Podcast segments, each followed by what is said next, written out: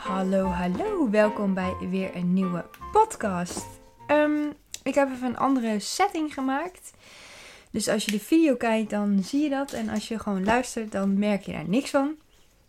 Ehm, ja, ik weet niet. Gewoon even een test om te kijken of dit, eh, of dit zo werkt. We gaan er gelijk induiken.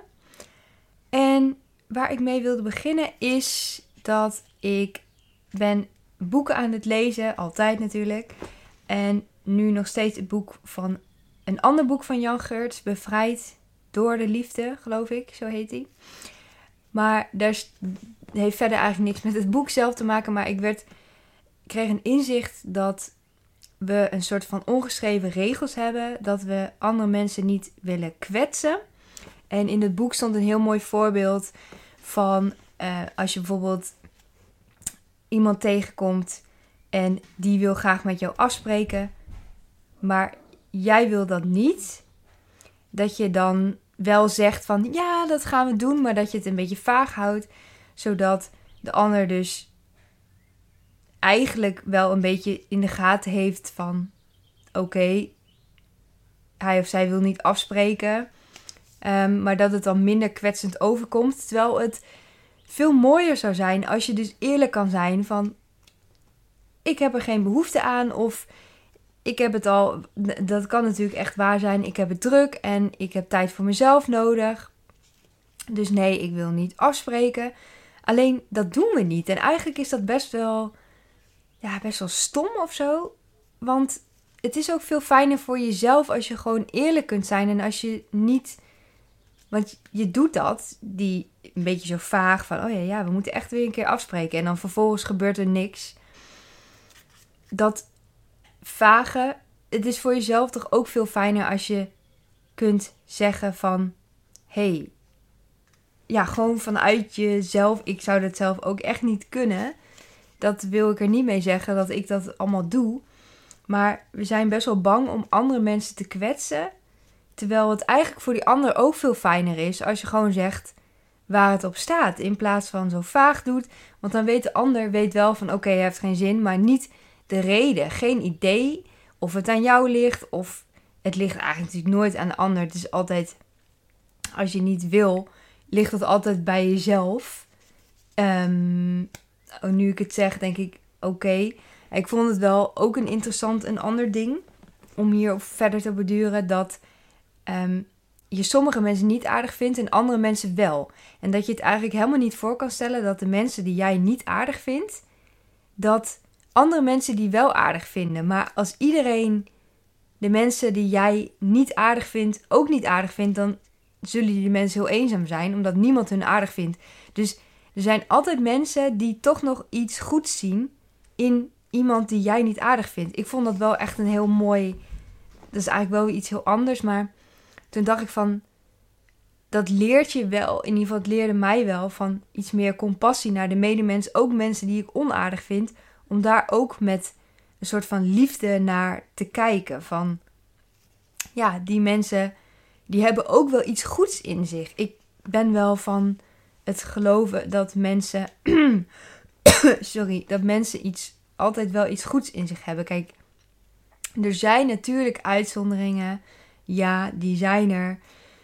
Alleen toch denk ik dat, um, ja, dat, de, dat de, de, de, um, hoe noem je dat?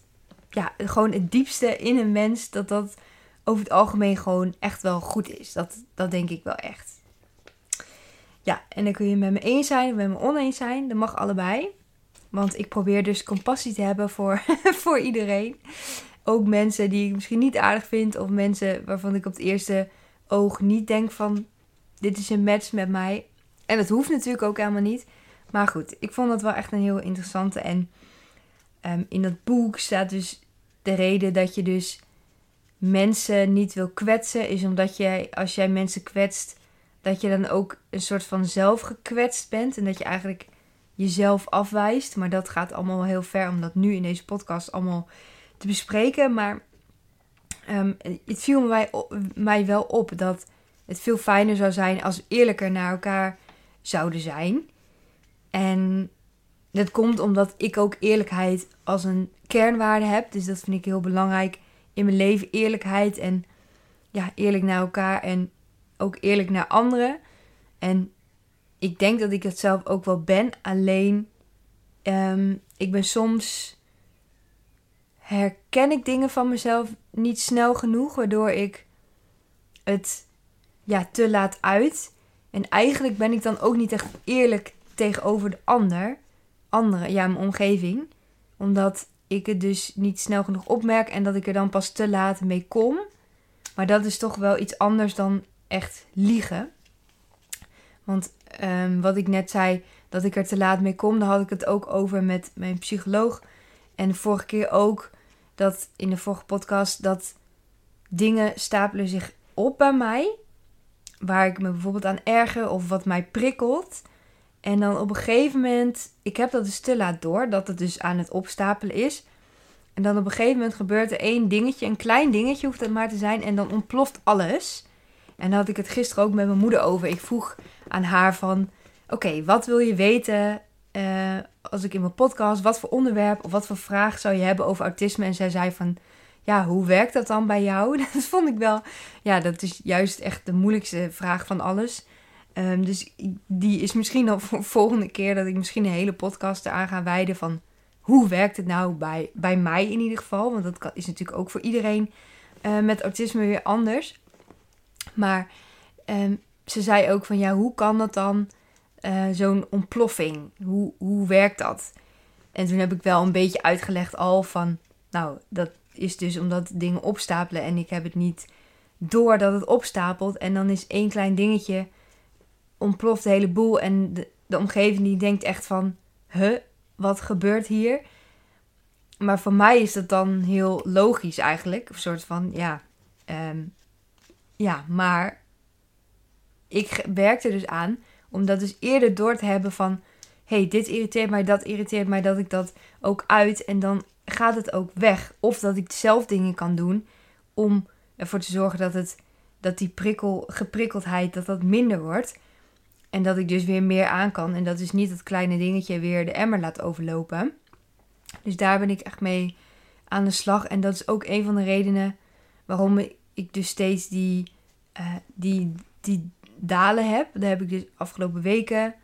Elke keer ging het heel slecht, mentaal gezien. En dan gaat het weer veel beter. Zoals nu gaat het weer veel beter. En ja, en dat is wel een paar keer zo heen en weer gegaan in een korte periode. En ik zou ik tegen een psycholoog van... Hoezo? Hoezo gebeurt dit? Want soms weet ik dus ook helemaal niet wat nou precies de aanleiding was. Ik weet wel één aanleiding, de sollicitatie. Dat ik dus niet werd aangenomen. Dat dat een van de redenen is dat ik dus in een dal kwam. Oké, die snap ik.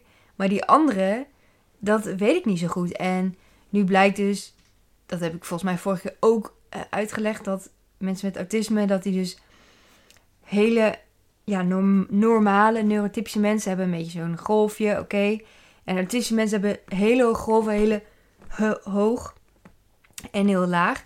En het basisniveau qua spanning ligt daardoor ook veel hoger dan een gemiddeld iemand. Dus het is echt heel belangrijk om, ja, om constant eigenlijk op, ja, op, de hoede, op je hoede is niet echt het goede woord, maar dat ik dus regelmatiger bij mezelf incheck van hoe voel ik me nou eigenlijk? Zijn er dingen ja, die aan de hand zijn waar ik iets mee moet? En ik ga nog even zoeken, want je hebt wel van die apps. Dus als iemand het weet, een app die je even een reminder stuurt waarin je kan bijhouden hoe je je voelt en zo. Dat je dat dus kunt zien. Uh, dat ik dus ook kan kijken van als ik dus zo'n dip heb, wat is er aan vooraf gegaan? Dus dat je dus tussendoor een reminder krijgt van nu voel ik me zo en zo. Dat je dat even moet invullen. Dat je even checkt. Want ik ga dus in mijn hoofd ga ik nadenken hoe ik me voel. Maar eigenlijk moet ik dus gewoon voelen hoe ik me voel. En um, daar had ik het ook vorige keer wel over van dat ik dus te veel in mijn hoofd zit. En dat ik dus zelfs ga nadenken over hoe ik me voel. Ja, dan zit je, dat is wel echt het extreme voorbeeld van in je hoofd zitten. En dat is ook een van de redenen dat mijn lichaam altijd helemaal vast zit. Denk ik, omdat ik gewoon. Ik zit zo erg in mijn hoofd dat alles wordt gewoon opgeslagen in mijn lichaam, omdat ik ook niet voel. Dus ik denk ja, dat dat daar wel mee te maken heeft. En ja, dat ook dat niveau van die, van die eh, pieken en die dalen, dat is die algemene stressniveau sowieso hoger is. Dat dat ook de reden is dat mensen met autisme vaak sneller moe zijn. En ik had bijvoorbeeld ook na de sessie, dat was gisteren, nee, eergisteren, de sessie met de psycholoog. Dat ben ik, dan ben ik zo moe daarvan. Omdat, ja, ik weet eigenlijk niet, omdat, ja, misschien je nadenkt over dingen waar je niet altijd mee bezig bent. Dan word je echt weer even geconfronteerd met hoe het met je gaat en hoe, ja, wat je allemaal doet. En um, ja, ik was zo moe daarvan dat ik echt gewoon in de middag ben ik gewoon gaan slapen. En heb ik volgens mij ook echt drie uur lang geslapen. Maar die, dat gun ik mezelf dan ook. Want ik weet gewoon dat het, die sessie was gewoon uitputtend voor mij geweest. En dan heb ik het gewoon nodig om te slapen. Zodat ik de volgende dag weer gewoon de dingen kan doen die ik moet doen. Of die ik wil doen. Of die nodig zijn. En als ik niet dus ga slapen. Of ik gun mezelf dat niet. Dus nu, vanaf nu heb ik ook in mijn agenda de dagen waarop ik dus een sessie heb met een psycholoog. dat ik die ook zeg maar vrij heb gepland. Dat ik kan doen wat ik zelf wil. Omdat als ik die dag helemaal vol plan daarna. En ik ben wel heel moe. Dan vind ik het weer heel vervelend dat ik dat allemaal moet verzetten. Dat ik dus heel mijn schema, heel mijn planning moet aanpassen. Dus ik hou dat gewoon vrij. Van ja, dat gun ik mezelf. En dat heb ik nodig om goed te kunnen functioneren dan moet ik dat ook doen. Dus ja, in het begin vond ik, voelde ik me wel heel erg schuldig. Van ja, dat vond ik maar zwak. Dat ik dan zo moeder van was. Denk ja, dat slaat toch nergens op van een gesprek van een uur. Hoe kun je daar nou zo moe van worden? En nu denk ik ja, het is gewoon zo. En ik moet ermee omgaan. En dat doe ik dus op die manier dat ik dus mezelf de dag vrij plan. En dat ik Kijk, ik kan natuurlijk ook ervoor kiezen, bedenk ik me net, om de sessie aan het einde van de dag te doen. Dat vind ik dan ook weer minder fijn, omdat ik dan de hele dag een soort van al over na aan het denken ben en dat ik dan eigenlijk ook niet heel goed kan focussen. Dus het is voor mij wel beter om het een beetje aan het proberen aan het begin van de dag, als dat ook natuurlijk qua planning met de psycholoog mogelijk is, om dat aan het begin van de dag te doen.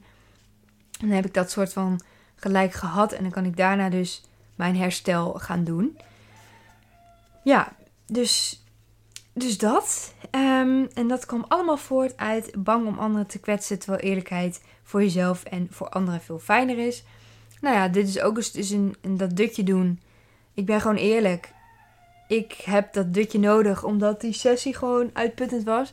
Ik kan natuurlijk een of ander smoesje bedenken naar de buitenwereld dat ik heel sterk ben. En ja, dat kan natuurlijk. Maar Ehm, ja, het voelt voor mij veel beter om ook te zeggen wat de echte reden is. En er is ook veel meer begrip voor dan je zelf denkt. En ik gun anderen ook dat ze rust nemen. En ik bijvoorbeeld gisteren zag ik op tv een programma ging geloof ik over burn-out bij boeren.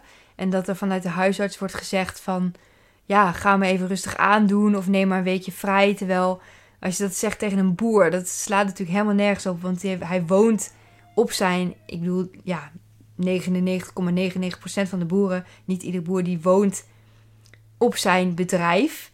Dus als hij uit het raam kijkt, dan ziet hij het werk al liggen. Dus dan ga je niet zeggen, ja, ga maar even een weekje niks doen. Dat, dat, dat is gewoon niet mogelijk. En sowieso, die beesten, die moeten gevoerd worden. De, het bedrijf, die draait gewoon door. Je kan niet gewoon even ermee stoppen. Dus er werd, het ging er dus over dat er niet werd geluisterd naar de mensen. Dat er maar gewoon gelijk medicatie werd voorgeschreven. Als mensen niet konden slapen, dat ze gelijk slaappillen kregen. En dat er niet werd geluisterd naar wat is nou de oorzaak van die slaapproblemen. Dat, ze dus, dat, dat dat dus nooit aangepakt wordt. En daardoor wordt het ook nooit echt beter en alleen maar erger. En krijg je ook overdag last van. Je, je burn-out of, of depressie of wat er dan ook aan de hand is.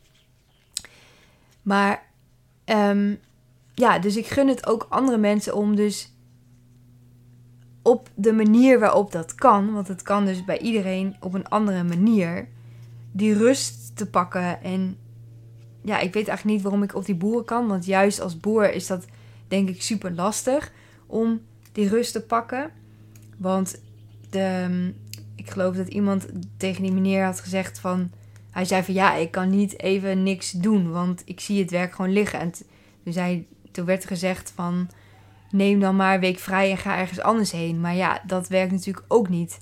Dan haal je jezelf uit de situatie. Dan wordt het misschien wel weer beter. Maar als je er weer terugkomt, net zoals in een verslaving, als je weer, uh, als je dus in rehab bent geweest, of echt in een andere locatie, dat je dan van je verslaving afkomt, maar dan kom je dus weer terug in je oude omgeving, waar ook al je oude triggers zitten, die jou triggeren om dus weer toe te geven aan je verslaving. Dus dan kom je heel snel weer in de verleiding om dus toch weer toe te geven. Ook al heb je wel tools geleerd.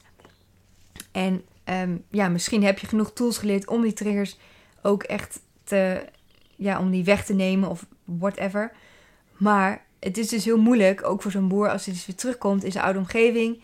Ook al heeft hij die rust genomen, wat vaak ook niet eens kan, maar dan snap ik wel dat dat gewoon dat dat ook niet de oplossing is. En wat dan wel de oplossing is, dat weet ik, kan ik zo ook niet 1, 2, 3 zeggen. Maar ja, ik gun het gewoon iedereen om wel eerlijk te zijn en ook eerlijk over hun klachten. En er is ook gewoon heel veel begrip voor. Alleen dan moet er inderdaad wel de hulpverlening moet wel naar je luisteren. Dat is wel een belangrijk dingetje. Maar ja, dat is weer een heel, eh, heel ander verhaal. Oké, ik denk dat deze wel, uh, dat we daar wel mee, uh, dit onderwerp wel afge, afgerond is. Het volgende, deze heb ik al een tijdje geleden opgeschreven. En elke keer heb ik een beetje overgeslagen, omdat ik gewoon niet weet het antwoord op deze vraag. Want het, de vraag is, wat zou ik doen met 1 miljoen? Ik zou het eigenlijk niet eens weten. Nou ja, één ding wat ik wel weet is een eigen huis kopen. Het hoeft niet eens groot. Eigenlijk wil ik het liefst, echt mijn droom is serieus, om een stukje bos te kopen en daar een tiny house neer te bouwen. Het liefst met ook zoveel mogelijk uh, dat je zelfredzaam bent. Niet qua voeding, want dat, dat vind ik echt nog best wel ingewikkeld of zo. Maar qua uh, energie en water en dat soort dingen. Dat zou ik echt heel tof vinden als ik dat ooit in mijn leven kan realiseren. Maar ja, met 1 miljoen kan dat sowieso.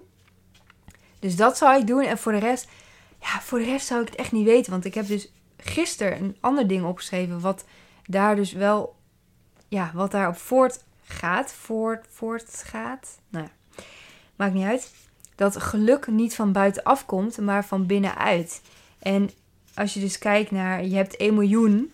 En dan ga je alle dingen kopen die je wilt. En dan denk je dus van, als ik dat heb, dan word ik gelukkig. En dat is gewoon niet zo, omdat ja, nog steeds streven we toch wel dat zij bijvoorbeeld Nienke Plas, die volg ik, een vlogster en die uh, neemt tegenwoordig ook podcasts op met haar man. En ze hadden het over geld en nee, het ging over succes dit keer. Ja, het ging over succes en haar man die is die is heel erg van, die wil heel veel geld verdienen. Dat, vindt hij mooi of dat vindt hij, dat is, ja, dat is gewoon wat hij wil. En het is ook gewoon goed. En dat hij in zijn hoofd had van, als ik nou een dikke snelle auto heb, dan heb ik het echt gemaakt. Dan ben ik echt succesvol. En nou ja, dat hebben, had hij dus vorig jaar of zo, ik weet het niet eens, al een tijdje geleden, heeft hij dus die dikke auto kunnen kopen. Maar toen zei hij van, toen realiseerde hij zich later natuurlijk was hij heel blij met die auto. En dat is echt, nou ja, super, ja, echt super cool dat hij dat kan kopen. En daar heeft hij hard voor gewerkt. Maar dat was ook snel weer voorbij, dat gevoel van geluk. Dan, hij had, dat vond ik wel echt mooi, dat hij zich dat had gerealiseerd. Van, dit is niet wat mij gelukkig maakt. Want je hebt die auto en dan zie je weer iets nieuws wat je daarna wil nastreven. En dan heb je nog steeds niet het gevoel dat je echt succesvol bent. Of tenminste, als je definitie van succesvol is dat je heel veel geld hebt en steeds meer en meer en meer, dan ben je niet succesvol als je die dikke auto hebt.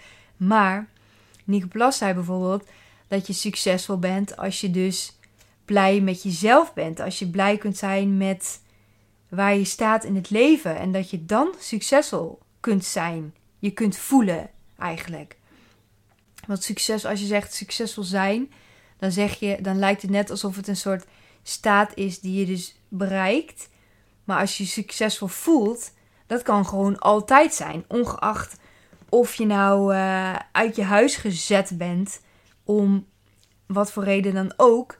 Dan kun je op een of andere manier. Ik denk dat dat wel heel moeilijk is natuurlijk. Het is niet zo zwart-wit. Maar dan kun je je nog steeds wel succesvol voelen.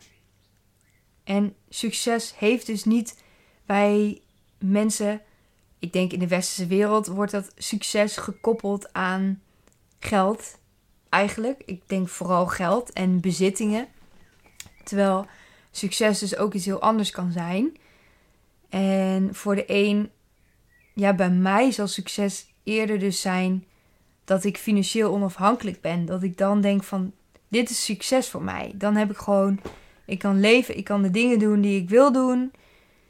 Ehm, ik kan mezelf redden en dan, weet je wel, dat, dat vind ik gewoon prima. Dan zie ik daarna wel weer wat op mijn pad komt. Ik ben sowieso wel een beetje van de, niet van de voorbereiding, want gisteren ging ik wandelen met uh, mijn nicht, mijn tante en mijn moeder.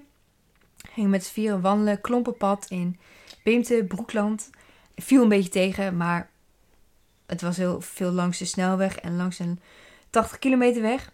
Maar ik had voorgesteld om dus dat klompenpad te lopen. En uh, mijn nicht zei van, oh, ik had wel bedacht, helemaal had voorbereid en zo. Want ik zei van, nou, ik weet helemaal niet waar we eigenlijk, überhaupt waar die route allemaal langs loopt. Terwijl ik dat gewoon op kan zoeken. Maar ik ben dus meer van de, oké, we zien het wel. Ik ga die route doen en ik volg die bordjes wel en dan zie ik het wel. En ja, dat, zo ben ik denk ik ook wel in het leven. Dat ik, ehm, en misschien is dat ook van mezelf een soort beschermingsmechanisme. Dat ik dus de dingen niet plan. Omdat als ik de dingen wel plan, dat het dus ook in de soep kan lopen, mijn planning in de soep kan lopen. En dat ik daardoor best wel veel stress krijg. En dat, om dat te voorkomen, maak ik gewoon geen planning. Want dan kan het ook niet in de soep lopen. En dan krijg je dus ook minder stress. Dus dat is ook misschien een beschermingsmechanisme, bedacht ik me nog. Dus dat is altijd wel, eigenlijk elke dag doe ik weer inzichten over mezelf op. Omdat, uh, ja, ik vond het wel eigenlijk grappig dat ik dacht van, ik vind het wel lekker om geen planning te hebben. Dan dacht ik, ja, hoezo is dat eigenlijk zo? Waarom is dat zo? En, en toen dacht ik dus van, oh ja, maar dat komt dus eigenlijk omdat ik heb best wel veel in mijn leven en nog steeds wel. Plan ik veel van wat ik met mijn dag wil doen of wat weet ik veel van alles. En nu dan mijn online programma die ik dan toch wel weer ga opzetten. Maar um, ja, dat is eigenlijk ook een soort mechanisme is om met mijn autisme juist om te gaan. Om, ja, omdat dus planningen vaak, ja, de kans is groot dat er dus iets gebeurt waardoor die planning dus moet veranderd worden. En dat levert mij best wel veel stress en spanning op. En door dus geen planning te maken en niet te kijken waar die route al loopt, dan ben ik daar ook niet mee bezig. Dan ben ik ook niet tijdens het wandelen bezig van, oh, we zijn wel goed? En uh, oh ja, waar zijn we nu? En uh, ik volg gewoon de bordjes en ik weet hoe ik dat moet doen. En ja, dan, dat voelt beter voor mij. Maar dat is dus eigenlijk een copingmechanisme. En ook, daar had ik het ook over met mijn psycholoog uh, laatst. even kijken waar ik het heb. Ja, dat zij vroeg van zijn er dingen die mij prikkelen? Nou ja, dat is dus zoveel, maar dat is niet echt ja, een beetje een vage vraag. Maar bijvoorbeeld licht. Want we hadden het over werkplek. Van toen tijdens het sollicitatiegesprek aan mij gevraagd werd van... hoe kunnen we jouw werkplek inrichten zodat jij het beste kan werken? Toen wist ik even niet zo snel een antwoord. En toen hadden we dus met de psycholoog over van bijvoorbeeld licht. Wat, wat, wat doet dat op mij? En toen bedacht ik me opeens dat ik altijd als ik buiten ben, eigenlijk altijd wel een zonnebril bij me heb in ieder geval. En in de zomer heb ik hem ook eigenlijk gewoon altijd op. Als het maar een beetje fel licht is, nou dan ga ik dood. Zowat. Het is wel, het is wel heel heftig, maar als er gewoon fel licht is, niet eens zon, maar wel achter de wolken of dat, ja, ik weet niet hoe ik dat kan uitleggen, maar soms heb je wel, ik weet niet of je dat herkent, maar heb je gewoon licht dat het best wel fel is ook al. En als ik dan geen zonbril op heb, dan, dan moet ik zo met de, dan, dan doet het gewoon pijn in mijn ogen. En dan is dat ook gewoon een extra prikkeling. Die dus, als het dus opgestapeld wordt, dat is dus een van die dingen. die dus in die opstapeling kan meetellen. Dus door die zonnebril op te doen, haal ik dat weg, wordt dat minder.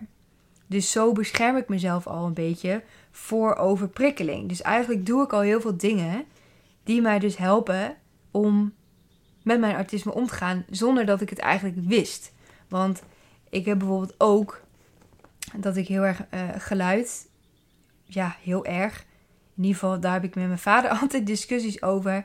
Als wij aan het e avondeten zijn, dan staat de tv aan. Vind ik sowieso eigenlijk niet altijd uh, relaxed. Maar dus, hij heeft de tv ook mega hard voor mij in ieder geval. Ik vind het gewoon echt te hard. Ik vind het te hard. En als, er, als ik dus al die dag allemaal dingen heb meegemaakt, wat dus heeft opgestapeld. En dan gaan we dus eten. En dan krijg ik dus tijdens het eten een dikke ontploffing. Omdat die tv die te hard staat, dat is dan net de druppel die de emmer doet overlopen. Om het zo maar te zeggen. En um, ja, dat dat dus ja, toch wel mij meer prikkelt dan ik dacht. En nu heb ik van de week, heb ik gisteren binnengekregen, oordopjes. En dat is ook speciaal gemaakt, of niet speciaal gemaakt, maar onder andere voor mensen met autisme die dus gevoeligheid voor geluid hebben. Die oordopjes die zouden het geluid een beetje dempen, dus dat je de scherpe randjes eraf worden gehaald. En ja, ik denk dat dat dus wel, als we dus gaan avondeten, dat ik die oordopjes ga indoen. Dat ik nog wel een gesprek kan voeren met mijn ouders.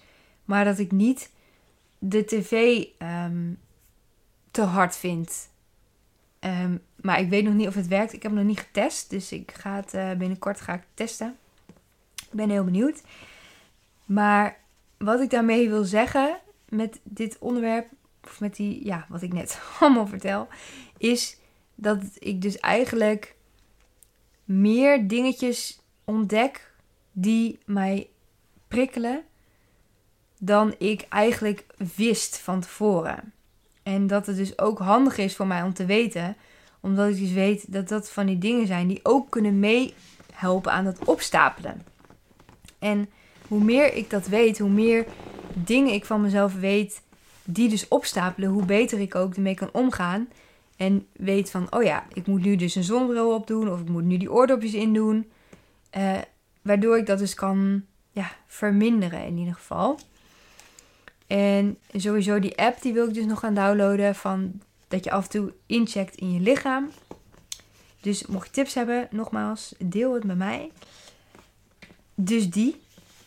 Maar het begon deze vraag met wat zou je doen met 1 miljoen? En dat geluk niet van buitenaf komt, maar van binnenuit dat dat dus, ja, daar kan ik denk ik ook wel echt uren over praten. Dat geluk van binnenuit komt. En natuurlijk is het niet erg, net zoals de man van Nienke Plas, om dingen na te streven.